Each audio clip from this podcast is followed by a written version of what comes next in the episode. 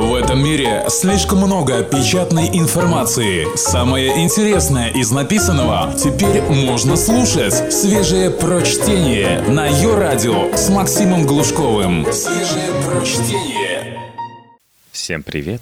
Если вы скучали по Коле Сулиме, то вот вам новый выпуск. Дай мне напиться железнодорожной воды.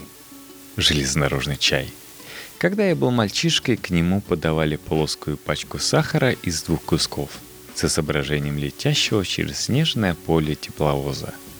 Сахар и сахар, но я помню его как сейчас, потому что ему передавалось очарование путешествия. Подстаканник из нержавейки, чайная ложка, звенящая в стакане с назойливостью комара. Кто не сдал наволочку, граждане? У меня не хватает трех полотенец – Текст Коли Сулима – американский засланец электронного журнала «Метрополь». Запах плацкартного вагона становится таким привычным, что его невозможно ни спутать с другими, ни разбить на составляющие. Коктейль «Уголь для титана», дорожная пыль, забивающая щели, ковровая дорожка, многократно намокшая и высушенная, наслоившийся запах человеческого тела, несвежего белья и дорожной еды. Помните, бледную вареную курицу, завернутую в газету «Экономическая жизнь». Это бессмертный Ильф Петров. И кто только не писал и не пел о горьком вагонном чае. Первым приходит на ум Виктор Робертович Цой. Дорогой руководитель Ким Чен Ир объездил Россию с ревизией на личном бронепоезде. Михаил Булгаков прикинул дату своей будущей смерти, получив роковую телеграмму в купейном вагоне Москва-Батум – Военный подарил Чуку карандаш наконечником из желтого патрона, пока они с Геком и матерью ехали в поезде в Синие горы, к отцу. Прекрасный тонкий Гена Шпаликов, влекомый как магнитом, мог уйти из дома в тапочках с незнакомцами, чтобы трястись в вагоне, куда глаза глядят. Как объяснить очарование путешествия по железной дороге? Романтическое роковое – перемешано здесь для обычного гражданина, привыкшего к оседлой жизни. Следующие несколько часов или суток он отдает свою жизнь работникам транспорта и волей-неволей должен им довериться. Представить, что кто-то из них плохо выполняет свои обязанности – настоящий кошмар для параноика. Их так много, от машиниста до путевого обходчика, и каждый обязан четко следовать инструкциям. Особенно этот – обстукивающие колесные пары длинным молотком. Что если он не услышит глухого звука треснувшего металла вместо положенного звонкого? Путешествие становится коллекцией «что если?», и каждый из этих вопросов может свести человека с ума. Это касается самолетов даже в большей степени, чем поездов. А чего-то падать с 10 тысяч метров страшнее, чем быть раздавленным стенками вагона – ведь многие путешествуют в автомобилях с пьяными друзьями за рулем. Вот настоящие смельчаки. Статистику они не читают, что ли? Но я отвлекся. Как в тюрьме, от тебя здесь ничего не зависит. Под потолком горит режущая лампа дневного света, пока неведомые боги не решат включить ночное освещение. Желтое, словно пропущенное сквозь вазелин. Тогда ты можешь наконец попробовать уснуть. Если кондиционер работает урывками, будешь всю ночь ворочаться на полке от жары или от холода. Равнодушная проводница нагло скажет тебе прямо в глаза. Температура в пределах нормы. Как будто эту норму устанавливал эскимос или папуас, а не Пал Анатольевич из Краснодара. А сколько слов сказано по поводу выставки дырявых носков в пароходах плацкартного вагона – Столько несказанной любви за всю историю мировой литературы. Не будем умножать печали. Помните демотиваторы с тепловозами ТЭП против буржуазных Trains?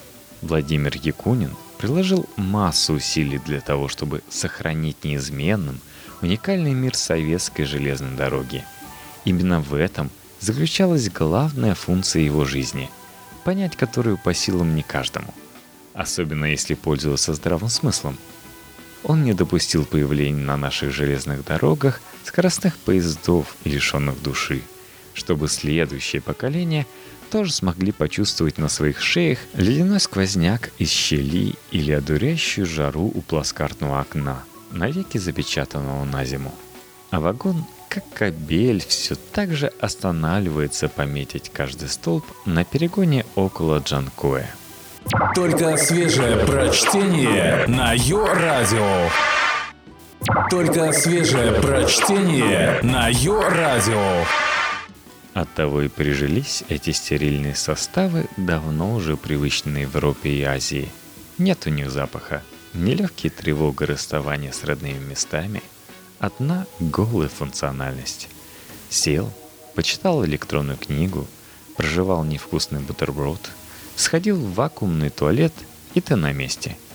А как же сортир, в котором можно воочию наблюдать летящее внизу полотно дороги – услышав грохот колес и почувствовать дуновение морозного ветра. А? Чтобы поссать, там приходится держаться рукой за поручень. И если поезд в этот момент будет проходить стрелку, обольешь себе обувь.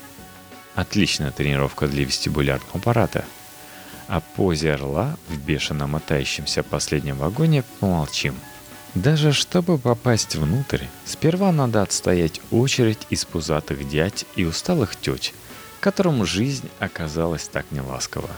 Каждый из пассажиров учится хитрой науке мываться, не теряя равновесия и не ушибаясь от твердой части. Мывание похоже на занятие с хулхубом. В тесном пространстве туалета человек энергично двигает тазом, пытаясь удержаться в центре и держит во рту зубную щетку.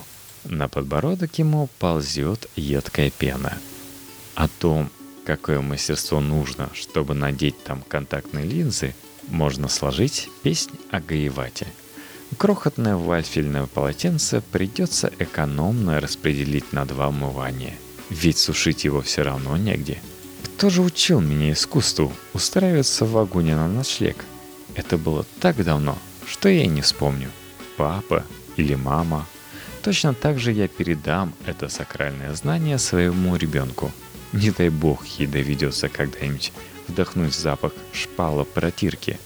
Стащить с третьей полки рулон матраца, который валится как удавленник. Раскрутить, достать тощую подушку, в которой осталось одно перо. Отклеить влажные наволочки от полотенца, натянуть простыню, как саван – сходить на поклон к проводнице и получить на руки колючее детдомовское одеяло. Но как сладко пахнет холодный утренний воздух, когда выходишь из духоты на перрон, ощущая свое мятое с лицо.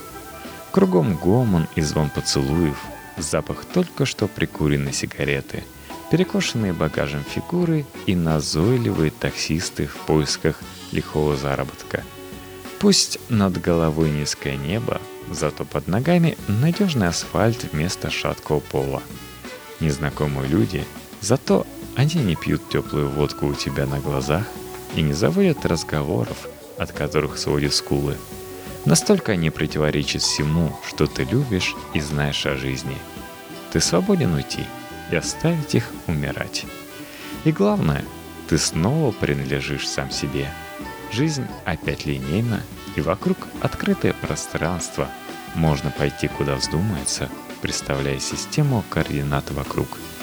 В вагоне же ты вечно едешь на обум, вперед спиной, иногда в направлении, не имеющем никакого смысла. Путешествие в поезде похоже на реинкарнацию. Ты заходишь в него одним человеком, а выходишь другим. В чужой вселенной, который должен срочно адаптироваться – если не хочешь, чтобы она тебя проживала и выплюнула. Поэтому приезжий так обостренно воспринимает окружающий мир. На какое-то время его органы чувств напряжены до предела, словно он выпил разом 10 чашек кофе, принял в себя дух Брюса Ли или Фреда Астера и готов к любому вызову. Ради этого скоротечного чувства собственного могущества мы и едем в вагоне с дерматиновыми полками. Предъявляем билетики по первому требованию и курим в заледенелом тамбуре, где вместо пепельницы вечная консервная банка, полная трупов сигарет.